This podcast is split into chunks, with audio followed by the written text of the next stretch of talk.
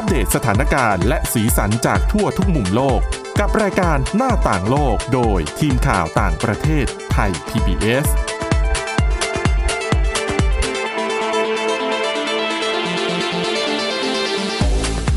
สวัสดีค่ะคุณผู้ฟังต้อนรับเข้าสู่รายการหน้าต่างโลกค่ะ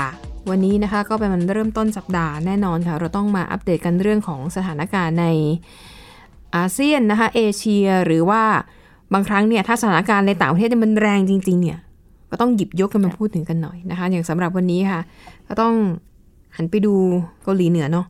ที่ผ่านมาก็มีแบบอุ้ยอะไรน่าสนใจเยอะแยะมากเหลือเกินค่ะสำหรับวันนี้ค่ะพบกับคุณชลันทรโยธาสมุทรและดิฉันสวรักษ์จากวิวัฒนาคุณค่ะ สวัสดีค่ะ คือคุณจราธรต้องบอกเลยนะ ว่าตอนเห็นข่าวเกาหลีเหนือยิงขีปนาวุธเนี่ย ใจรู้สึก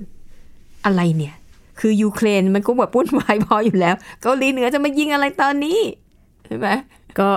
เป็นข่าวที่ค่ะเหมือนจุดกระแสทั้งสองฝากนะคะ ด้านหนึ่งอืมเกิดฝั่งแถวยุโรป อีกค่ะด้านหนึ่งก็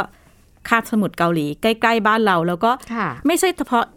เป็นการยิงประกาศว่ายิงขีปนาวุธที่แบบใหญ่ที่สุดของเกาหลีเหนือผลิตได้ อันนี้ก็เป็นข่าวที่ประกาศค่ะกับเกาหลีเหนือเองว่าค่ะยิงฮาวาซอง 17 ซึ่งก็เคลมว่าอาวุธตัวนี้นี่ ยิงได้ไกลเกือบทุกประเทศทั่วโลกเลยนะคะ ขนาดอืมพิสัยไกลมากค่ะ แล้วก็ประกาศความสำเร็จถ้าหลาย ๆ คนตามข่าวก็จะได้เห็นภาพ คิมจองอึนผู้นำเกาหลีเหนือเลยใส่แว่นดำเดินออกมาชุดหนังสีดำเท่เลยค่ะ ออกมาจากที่เก็บคลังอาวุธ แล้วก็อืมถ่ายเป็นวิดีโอคลิปมีตัดต่อลงโอ้โหเสียงภาพแบบเหมือนเรียกได้ว่าดิฉันว่าต้องน้องๆฮอลลีวูดกันเลยทีเดียว ยังคิดอยู่เลยเขาต้องไปจ้างทีมเกาหลีใต้มาตัดแน่เลย คือเกาหลีเหนือยังไม่น่าจะค่ะทำคลิปแบบได้ได้แบบหวือหวาน่าสนใจได้ขนาดนั้นนะก็มีคนบอกว่าแบบจริง ๆ เป็นการ โปรโมทให้กับคนรุ่นใหม่เกาหลีเหนือ เพราะว่าอ๋อมีคนบอกว่าคนรุ่นใหม่เกาหลีเหนือเนี่ยไปติดตามซีรีส์เกาหลีใต้ซะเยอะค่ะผู้นำเกาหลีเหนือก็เลยพลิกแพลงการนำเสนอโอ้โหข่าวสารในเกาหลีเหนือให้ออกมาตื่นค่ะตาตื่นใจอืมติดตามน่าติดตามสำหรับคนรุ่นใหม่ แต่ว่าค่ะในระดับเอ่อข่าวระหว่างประเทศก็ถูกเอาไปล้อเลียนอย่างมากนะคะใช่คลิปใช่ตัวนี้ค่ะแต่ว่าเราไปดูในในรายละเอียดว่า เอ๊ะ คนก็มีคนสงสัยว่า ทำไมช่วงนี้เกาหลีเหนือมาอืมยิงขีปนาวุธถี่มากเลย แล้วก็ปีนี้เนี่ยนะตั้งแต่ต้นปีสามเดือนที่ผ่านมาค่ะค่ะยิงไปสิบน่าจะสิบสามสิบสี่ค่ะครั้งแล้วภายในสามเดือน ซึ่งอืมเรียกได้ว่าค่อนข้างมากถ้าเทียบกับช่วงที่ผ่านๆมานะคะ ก็เดือนมกราคมแค่เดือนเดียวนี่น่าจะหกเจ็ดครั้งได้มั้งนะคะหลายคนเมาว่าอย่างนี้ อ๋อ คิมจองอึนเห็นยูเครนเนี่ย ได้รับความสนใจจากสื่อทั่วโลกค่ะกลัวกลัวตกข่าวกลัว เรียกว่าสื่อไม่ให้ความสนใจก็เลยต้องขอแบบเรียกเรียกเรียกความสนใจจากสื่อทั่วโลกสักหน่อยค่ะแต่ก็ได้ผลนะ ก็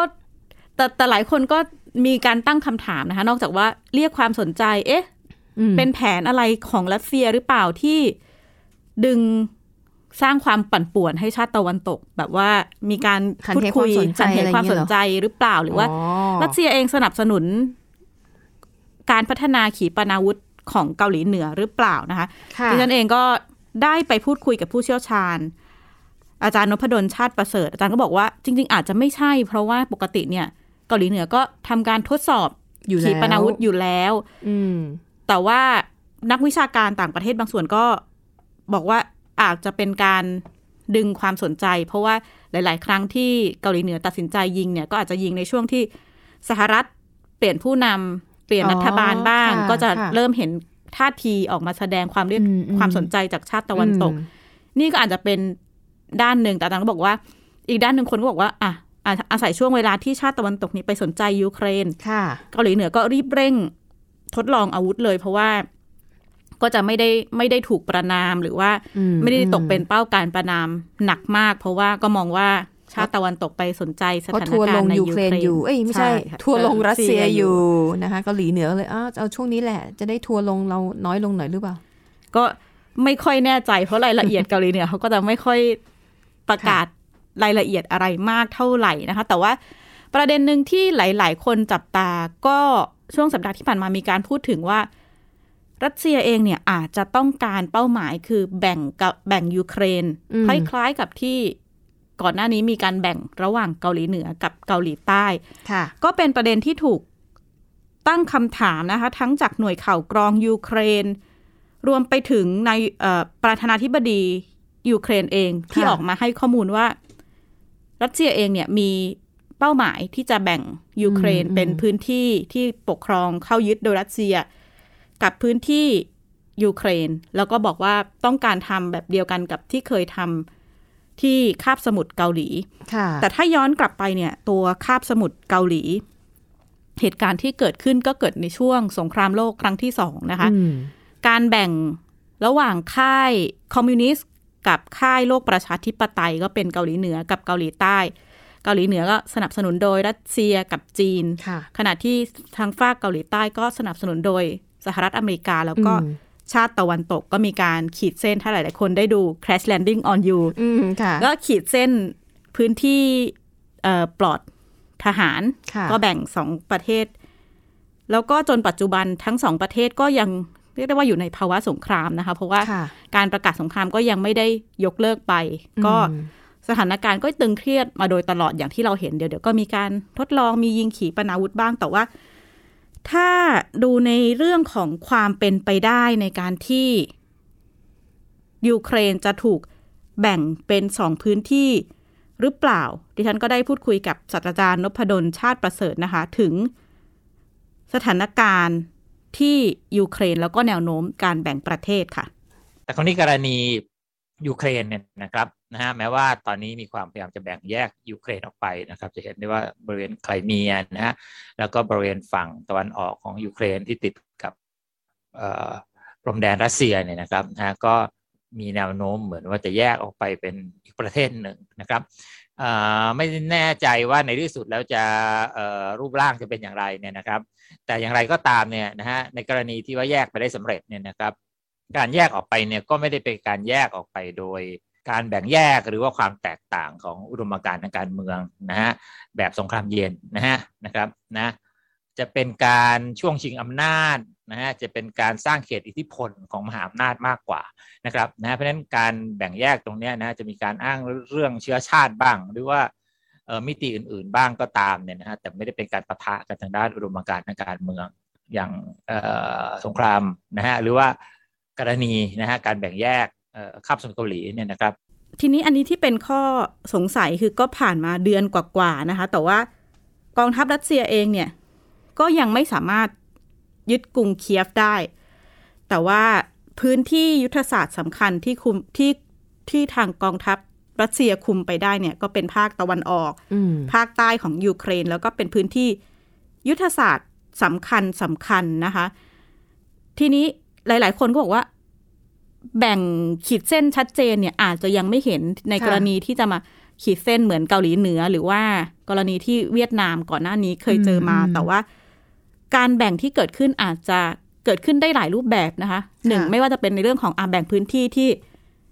ยุคที่รัสเซียยึดครองไปแล้ว ขณะที่โวลาดิมีร์เซเลนสกี้เองก็บอกว่า ค่อนข้างยากที่ยูเครนเนี่ยจะไปเอาพื้นที่ที่รัสเซีย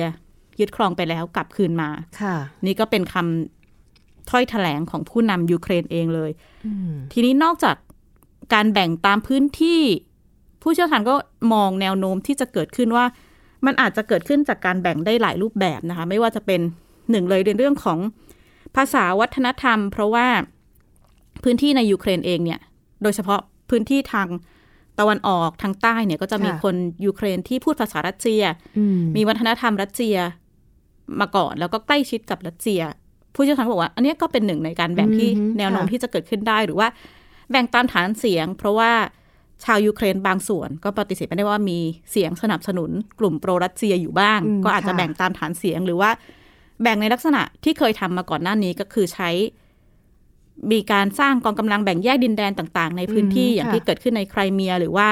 ดอนบาสหรือลูฮันส์ที่เกิดขึ้นว่า ก็มีกองกำลังแบ่งแยกดินแดน แล้วก็สร้างความ วุ่นวายเกิดขึ้น แล้วก็อืมอืมให้มีการแบ่งดินแดน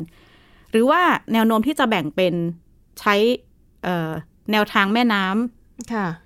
ดานิเปอร์ที่แบ่งเกือบจะครึ่งประเทศโอ้โหค่ะก็มีอาจารย์พูดถึงสถานการณ์นี้นะคะ แต่ว่าอาจารย์ดุลยภาคปรีชารัตน์รองผู้อำนวยการสถาบันเอเชียตะวันออกศึกษา มหาวิทยาลัยธรรมศาสตร์ ก็ได้มองถึงแนวโน้มการต่อสู้กลยุทธ์ แล้วก็แนวโน้มการแบ่งยูเครน ในมุมมองของรัสเซียค่ะค่ะ มันก็ไม่เหมือนกันสัทีเดียวนะครับ เพราะว่าหนึ่งพัฒนาการทางประวัติศาสตร์นะครับ ของเกาหลีเนี่ยมันก็อยู่ในช่วงหลังสงครามโลกครั้งที่สองช่วงสงครามเย็นเกาหลีเหนือเปิดสงครามเพื่อการรวมชาติเป็นสงครามเกาหลี 1950ถึง53 อะไรเงี้ย แต่ว่ายูเครนนะครับมันก็มีบริบทนะครับ มีการต่อสู้ในสงครามข้อมูลข่าวสารในโลกโซเชียลมีเดียนะครับ มีสถานการณ์การรวมกลุ่มในภูมิภาคต่างๆ ที่ที่มันแตกต่าง ออกไปในบริบทในยุคสงครามเย็นครับและที่สำคัญคือยูเครนมันมีความซับซ้อนของพรมแดนทางชาติพันธุ์นะครับความขัดแย้งทางภาษาของกลุ่มชาติพันธุ์ต่างๆ การแบ่งฐานคะแนนการเมืองของฝ่ายการเมืองต่างซึ่งมันเคยแบ่งออกเป็นด้านตะวันตกที่โปรสหรัฐนะครับกับฝ้าตะวันออกของยูเครนที่โปรมอสโกมาด้วยซ้ำนะครับเพราะฉะนั้นเนี่ยมันจะมีความลึกซึ้งมากกว่าในเรื่องของรอยเลื่อนรอยปีแยก ทางชาติพันธุ์ ทางวัฒนธรรม หรือเขตการเมืองของกลุ่มอำนาจต่างๆ อย่างที่ผู้เชี่ยวชาญบอกนะคะ แนวการที่จะมาอยู่ดีๆ ตีเส้นแบ่งหรืออะไรเนี่ยก็อาจจะไม่ชัดเจน เหมือนเวียดนามหรือคาบสมุทรเกาหลีเหนือก็ต้องรอดูผู้เล่นต่างๆ ที่จะเข้ามาอยู่ในสงครามยูเครนถ้าก็มีผู้เชี่ยวชาญบอกว่าถ้ายิ่งมีการเข้ามาของชาติตะวันตกชัดเจนขึ้นในพื้นที่ยูเครน หรือว่าการเข้ามาของรัสเซีย ความเป็นไปได้ที่จะเกิด ทางเลือกนี้ก็ก็น่าจะมีเกิดขึ้นนะคะ แต่ว่าก็ย้ำว่าอาจจะยังเร็วเกินไปที่จะหาข้อสรุป เพราะว่าสงครามเนี่ยเกิดขึ้นยังเกิดขึ้นแล้วก็ยังเดินหน้าต่อ แล้วก็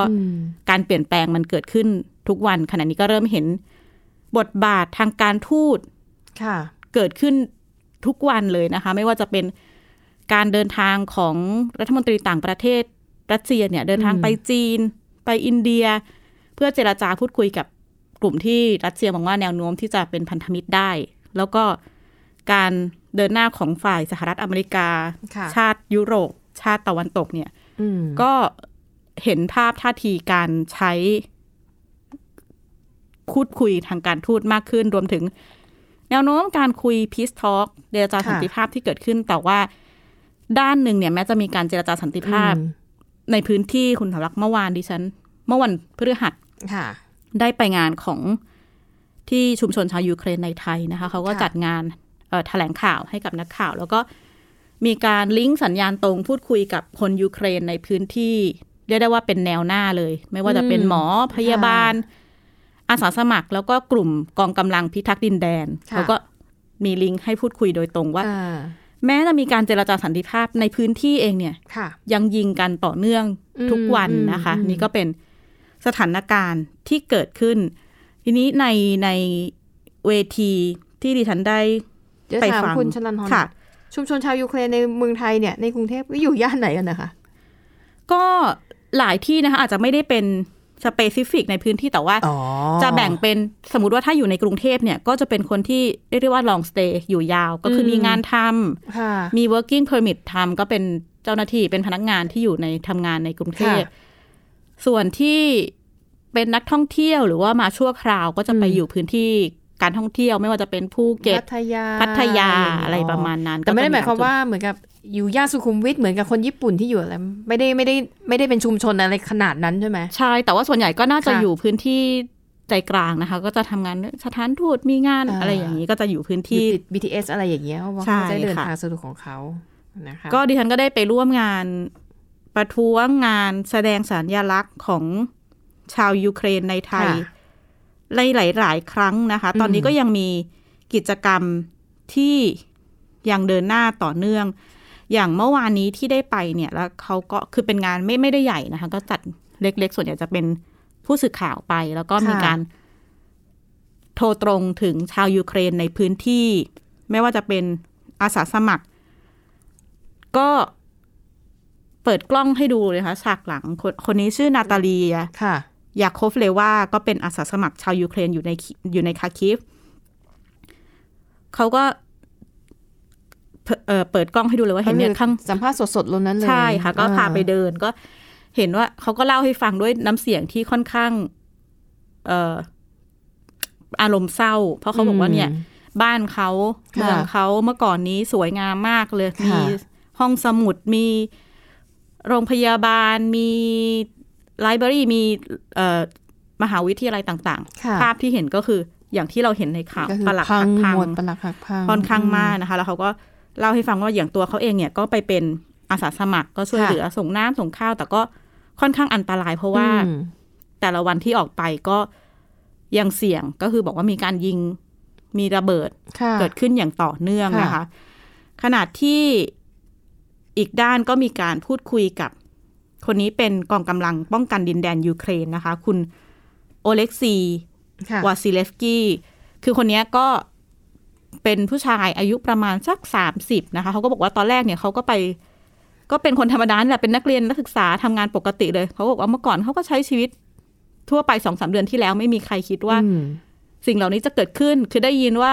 รัสเซียจะบุกก็นึกว่าเป็นเรื่องโจ๊กเป็นเรื่องรียกว่าขำอเมริขันกาปั่นข่าวอะไรอย่างใช่งี้เขาก็บอกว่าค่ะไม่มีใครในยูเครนคิดเลยว่าจะเกิดขึ้นจริง เพราะว่าค่ะทุกคนก็ใช้ชีวิตเหมือนเหมือนเราๆก็อะวันนี้กินอะไรทำอะไรเงินเดือนขนาดไหนค่าครองชีพเท่าไหร่ก็เป็นเรื่อง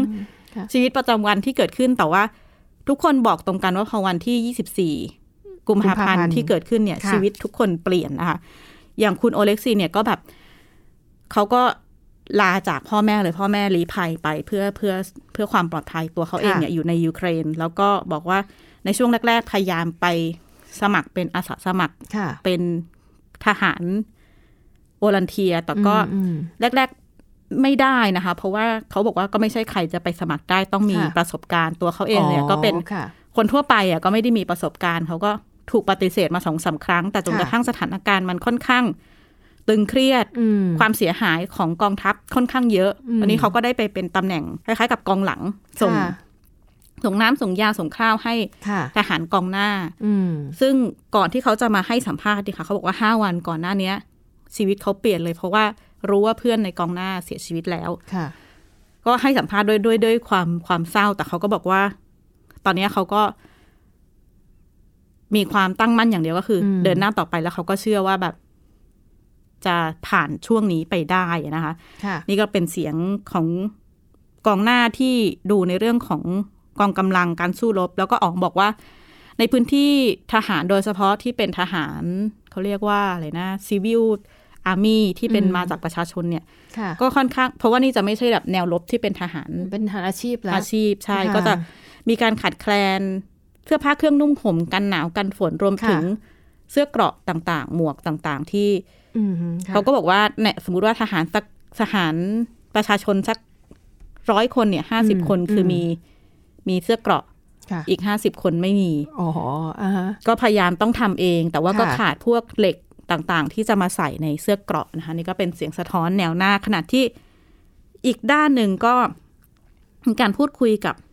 คุณหมอท่านหนึ่งนะคะค่ะเป็นแพทย์ในมาริอูโป คุณหมอชื่อเอลิซาแกรนคอฟอืม เรื่องน่าสนใจมากสำหรับคุณผู้ฟังคือ คุณหมออยู่ในในมาริโอโปลเอ่อเป็นเมืองที่ถูกยึดโดยรัสเซียเมื่อสักสัปดาห์สองสัปดาห์ที่แล้ว แล้วเราก็จะได้เห็นภาพบ้านเมืองที่เสียหายนะคะค่ะเขาบอกว่าตอนนี้ตัวเมืองมาริโอโปลเนี่ย เสียหายไปเก้าสิบเปอร์เซ็นของเมืองละอืมก็คือแทบจะไม่เหลือเลยคุณหมอก็อยู่ในโรงพยาบาลแล้วก็เล่าให้ฟังว่าในโรงพยาบาลของคุณหมอเองเนี่ย ช่วงแรก ๆ ที่รัสเซียบุก ยังสามารถให้ความช่วยเหลือค่ะคนที่ถูกยิงต่างๆ เนี่ยได้ แต่ว่า พอวันที่ 12 มีนาคม คุณหมอก็เล่าให้ฟังว่ากองทัพเข้ามายึดเมืองมาริอูโปลแล้วก็ยึดโรงพยาบาลนะคะค่ะแล้วก็คล้ายๆ กับว่าจับหมอคนไข้เป็นตัวประกันเลยทีเดียว เพราะว่าอืมพอกองทัพรัสเซียมาแล้วก็ตั้งกองกำลังที่โรงพยาบาล คุณหมอก็บอกว่าก็เห็นภาพเลยว่าเขาก็ยิงออกจากคือใช้โรงพยาบาลเป็นฐานโอ้แล้วก็ค่ะในการยิง เมืองอืมทำลายอืมเมืองต่างๆคุณหมอก็เล่าด้วยน้ำเสียงค่อนข้างสั่นเครือนะคะเขาบอกว่าค่ะตอนนั้นทุกคนกลัวแล้วก็ไม่กล้าออกไปก็คือคล้ายๆกับถูกจับเป็นตัวประกันอยู่ในโรงพยาบาล แต่ว่าท้ายที่สุดเนี่ย คุณหมอก็ หนีออกมา คือทุกคนก็ถามว่าเราออกมาได้ไง ก็บอกว่าหนีตอนที่แบบกองทัพไม่แบบไม่ได้ให้ความสนใจมากนักทุกคนก็หนีออกมาอะไรอย่างเงี้ยนะค่ะคะคุณหมอบอกว่าย้ายออกมาข้างนอก ก็คือยังอยู่ในยูเครนเนี่ยแหละ แต่ว่าค่ะย้ายไปเมืองอื่น แต่ก็ยังคงได้ยินเสียงระเบิด ทุกวันระหว่างให้สัมภาษณ์ก่อนเนี่ยเออก็ได้ยินเสียงไซเรนเกิดขึ้นนะคะค่ะ นี่ก็เป็นเสียงสะท้อนที่เกิดขึ้นขณะที่อีกคนหนึ่งก็ได้อันนี้ได้คุยกับอดีตรองหัวหน้าสำนักงานประธานาธิบดีด้านความมั่นคงยูเครนนะคะอืมค่ะแอนนาโควาเลนโกคนนี้สามีก็อยู่ในหน่วยกองทัพยูเครนเนี่ยแหละก็เล่าให้ฟังว่าอะตอนนี้ครอบครัวของเธอก็ ไม่ได้เห็นหน้ากันมานานแล้ว เพราะว่าอืมค่ะแยกกันอยู่ลูกก็ส่งไปอยู่กับตายายเพื่อความปลอดภัยตัวค่ะสามีเองก็ปฏิบัติการทางของรัฐบาลนะคะอืมก็เดินทางต่อเนื่อง ตัวเธอเองเนี่ยก็มาทำหน้าที่ในเรื่องของแต่ละวันลงพื้นที่เพื่อเก็บภาพ เก็บข้อมูลที่เกิดขึ้นเพื่อที่จะบันทึกในเรื่องของการก่ออาชญากรรมสงครามค่ะเป็นเอกสารกันไปสอนคนในพื้นที่ให้ เก็บข้อมูลอย่างปลอดภัยอืมแล้วก็อืมส่งข้อมูลกันยังไงนะคะ อันนี้ก็เป็นภาพสถานการณ์เรื่องเล่าที่เกิดขึ้นค่ะในบริเวณพื้นที่สงครามอืมขณะที่ด้านหนึ่งก็อาจจะเห็นการเจรจาแนวโน้มการเจรจาในระดับประเทศในระดับรัฐบาลที่เกิดค่ะขึ้น แต่นี่ก็เป็นเสียงสะท้อนว่าในพื้นที่เองเนี่ยอืมความรุนแรง ความโหดร้ายของสงครามค่ะก็ยังคงเกิดขึ้นต่อเนื่องนะคะ ดิฉันว่าเอาจริงๆเนี่ยที่เขานึกไม่ถึงนั่นก็เป็นสิ่งที่เป็นไม่ได้แหละเพราะว่ามันโลกยุคนี้แล้วอะ่ะ คงไม่มีค่ะใครคิดว่าอยู่ดีๆต่างชาติจะยิงขีปนาวุธเข้ามาถล่มเมือง ส่งทหารเข้ามาในประเทศของเรา คือยุคนี้มันก็ไม่ควรจะเกิดขึ้นแล้วอะนะอะแต่ว่าค่ะ ทุกคนก็สะท้อนแหละค่ะว่าค่ะดิฉันเปรียบเทียบนะคุณชลันทรค่ะอะเหมือนเราอยู่กรุงเทพอะแล้วก็จะมีคนข่าวลือบอกว่า เอาประเทศไหนดีโอ้มันสุ่มเสี่ยงไปหมด เดี๋ยวประเทศเพื่อนบ้านน่ะเขาจะมาเข้ามายึดเรานะเขาจะมาถล่มเราเราอยู่อย่างเงี้ย ไม่เชื่อหรอกเป็นไปไม่ได้ ทหารเราก็มีอะไรเราก็มีจะมายิงกันค่ะง่ายๆอย่างนี้ได้ไง ประชาคมโลกก็ยังอยู่ อ่าแล้ววันหนึ่งเกิดยิงขีปนาวุธอนุสาวรีย์พังค่ะ ตึกประโยคพังอะไรอย่างเงี้ยเนาะใช่คือเขางจะเขาก็ป็นรื่องที่สะท้อนช็พอว่าสแบมบควรเพราะเหมือนคือแต่ละคนก็ปกติก็ทำงานเป็นครูเป็นนักศึกษาเป็นนักเรียนค่ะ เขาบอกว่าชีวิตเขาพวกเขาเปลี่ยนทันทีเลยนะคะ ขณะที่ค่ะ แล้วหลาย ๆ คนเท่าที่ดิฉันได้ฟังเนี่ย เออน่าจะต้องการความช่วยเหลือด้านจิตใจค่อนข้างเยอะคือเหมือนระหว่างอืมอืมระหว่างให้ค่ะสัมภาษณ์ไปก็คล้าย ๆ กับจะร้องจะไห้ร้องไห้ค่ะถึงแม้ว่าเขาก็ยังเชื่อมั่นว่าเนี่ยท้ายที่สุดแล้ว ก็ตั้งเป้าว่าจะชนะอืมแล้วก็ได้พื้นที่ได้ประเทศของเขาได้กลับมาค่ะใช้ชีวิตปกติ คนหนึ่งที่ที่ได้คุยค่ะคุณเราคุณผู้ฟังน่าสนใจคือ คนนี้เป็นเจ้าหน้าที่อาสาสมัครนะคะ เจเจเนียโมอิสเกเยฟ เป็นอาสาสมัครจาก Go Friends ซึ่งกลุ่มเนี้ยเขาก็จะทำหน้าที่ให้ความช่วยเหลือเอเด็กกำพร้า คนผู้สูงอายุคนแก่ที่พิการคือเดินไม่ได้บ้างมีปัญหาทางร่างกายแต่ว่าไปอยู่ในพื้นที่สงครามไม่ว่าจะเป็นพื้นที่ดอนบาสพื้นที่ที่ถูกยึดไปแล้วเนี่ย ซึ่งคนคนเหล่านี้ เดินไม่ได้นะคุณสาวคนคนปกติที่แบบเดินได้ก็มีเห็นก็ภาดีพไปการเองเออลี้ภัย แต่คนกลุ่มเหล่านี้ไปไหนไม่ได้เลย ถ้าไม่ได้รับความช่วยเหลือเขาก็เป็นคนป่วยผู้พิการใช่ค่ะใช่ไหมเป็นคนป่วยผู้ค่ะพิการ ซึ่งซึ่งก็ต้องมีผู้ดูแลไปด้วยค่ะเนาะเขาบอกว่าเนี่ย วิธีการช่วยเหลือก็คือ เข้าไปแล้วก็แต่ละคนก็อุ้มจูงกันมาเออท่ามกลางที่แบบต้องลากคือต้องลากไปเพื่อที่จะไปให้ถึงรถไฟค่ะเพื่อที่จะเดินออกเอ่อเดินทางออกนอกพื้นที่ก็อืมเล่าให้ฟังว่าลำบากมาก เพราะว่า โอ้โหคิดดูว่าแค่เอาตัวเราเออออกจากพื้นที่สงครามก็ยากแล้ว คนที่เดินไม่ได้คนพิการค่ะ ยิ่งยากไปใหญ่แล้วก็หลาย ๆ คนเล่าว่าต้องอยู่ในชั้นใต้ดินเป็นเวลาสองอาทิตย์นะคะ ไม่เจอใครเลยค่ะ แล้วก็เป็นสุดท้ายเนี่ยไปตามกันมาออกมาได้ประมาณร้อยห้าสิบคน ไม่ว่าจะเป็นอืมเด็กอืมผู้คนผู้ช่วยเหลือต่างๆ แล้วก็ออกมาได้กันหมดปลอดภัยนะคะ แล้วก็มาอยู่ในพื้นที่ที่เป็นเชลเตอร์นอกเมืองที่มันปลอดภัยขึ้น เขาบอกว่าหลาย ๆ คนไม่สามารถหยุดร้องไห้ได้เลยคืออมเห็นภาพเห็นสถานการณ์ที่เกิดขึ้นก็ต้องค่ะมีการช่วยเหลือทางด้าน สภาพจิตใจสภาพร่างกายต่างๆ ดิฉันก็ได้ถามว่าอะแล้วตัวคุณเองเนี่ย ในฐานะ เจ้าหน้าที่ที่ต้องไปเจอเรื่องราวต่างๆ ในค่ะพื้นที่เขาแน่นอนต้องได้รับผลกระทบทางด้านจิตใจเขาอืมทำยังไงอะไรเงี้ยเขาก็บอกว่าเขาก็ร้องไห้เป็นเพื่อนกับ คนคนที่เขาไปช่วยนั่นแหละค่ะค่ะแล้วก็แชร์ประสบการณ์กันเพราะว่าตัวเขาก็มีครอบครัวนะคะ แล้วเขาก็อืมอืมอาศัยว่า พอคนที่ได้รับความช่วยเหลือไปแล้วเนี่ยรีภัยไปได้แล้ว เขียนจดหมายกลับมาขอบคุณหรือว่าค่ะแต่ละครั้งที่เขาทำภารกิจสำเร็จอืมเขาก็จะเอาตรงเนี้ยมาเป็นกำลังใจในค่ะการเดินหน้าต่อนี่ก็เป็นเสียงเล่าทุกคนก็ ชาวยูเครนก็ขอบคุณคนไทยนะคะเพราะก่อนหน้านี้ก็มีการส่งความช่วยเหลือต่างอืมๆขณะที่อีกเสียงสะท้อนหนึ่งก็ ชาวยูเครนบางส่วนที่เมื่อกี้ดิฉันคุยกับคุณสาวรักษ์ว่า บางส่วนเนี่ยทำงานอยู่ในไทย ซึ่งอะก็จะไม่ได้มีปัญหาเรื่องวีซ่าหรือว่าการ overstay ต่างๆ เพราะว่ามี work permit แต่ว่าค่ะบางคนมาอยู่ระยะสั้น เออ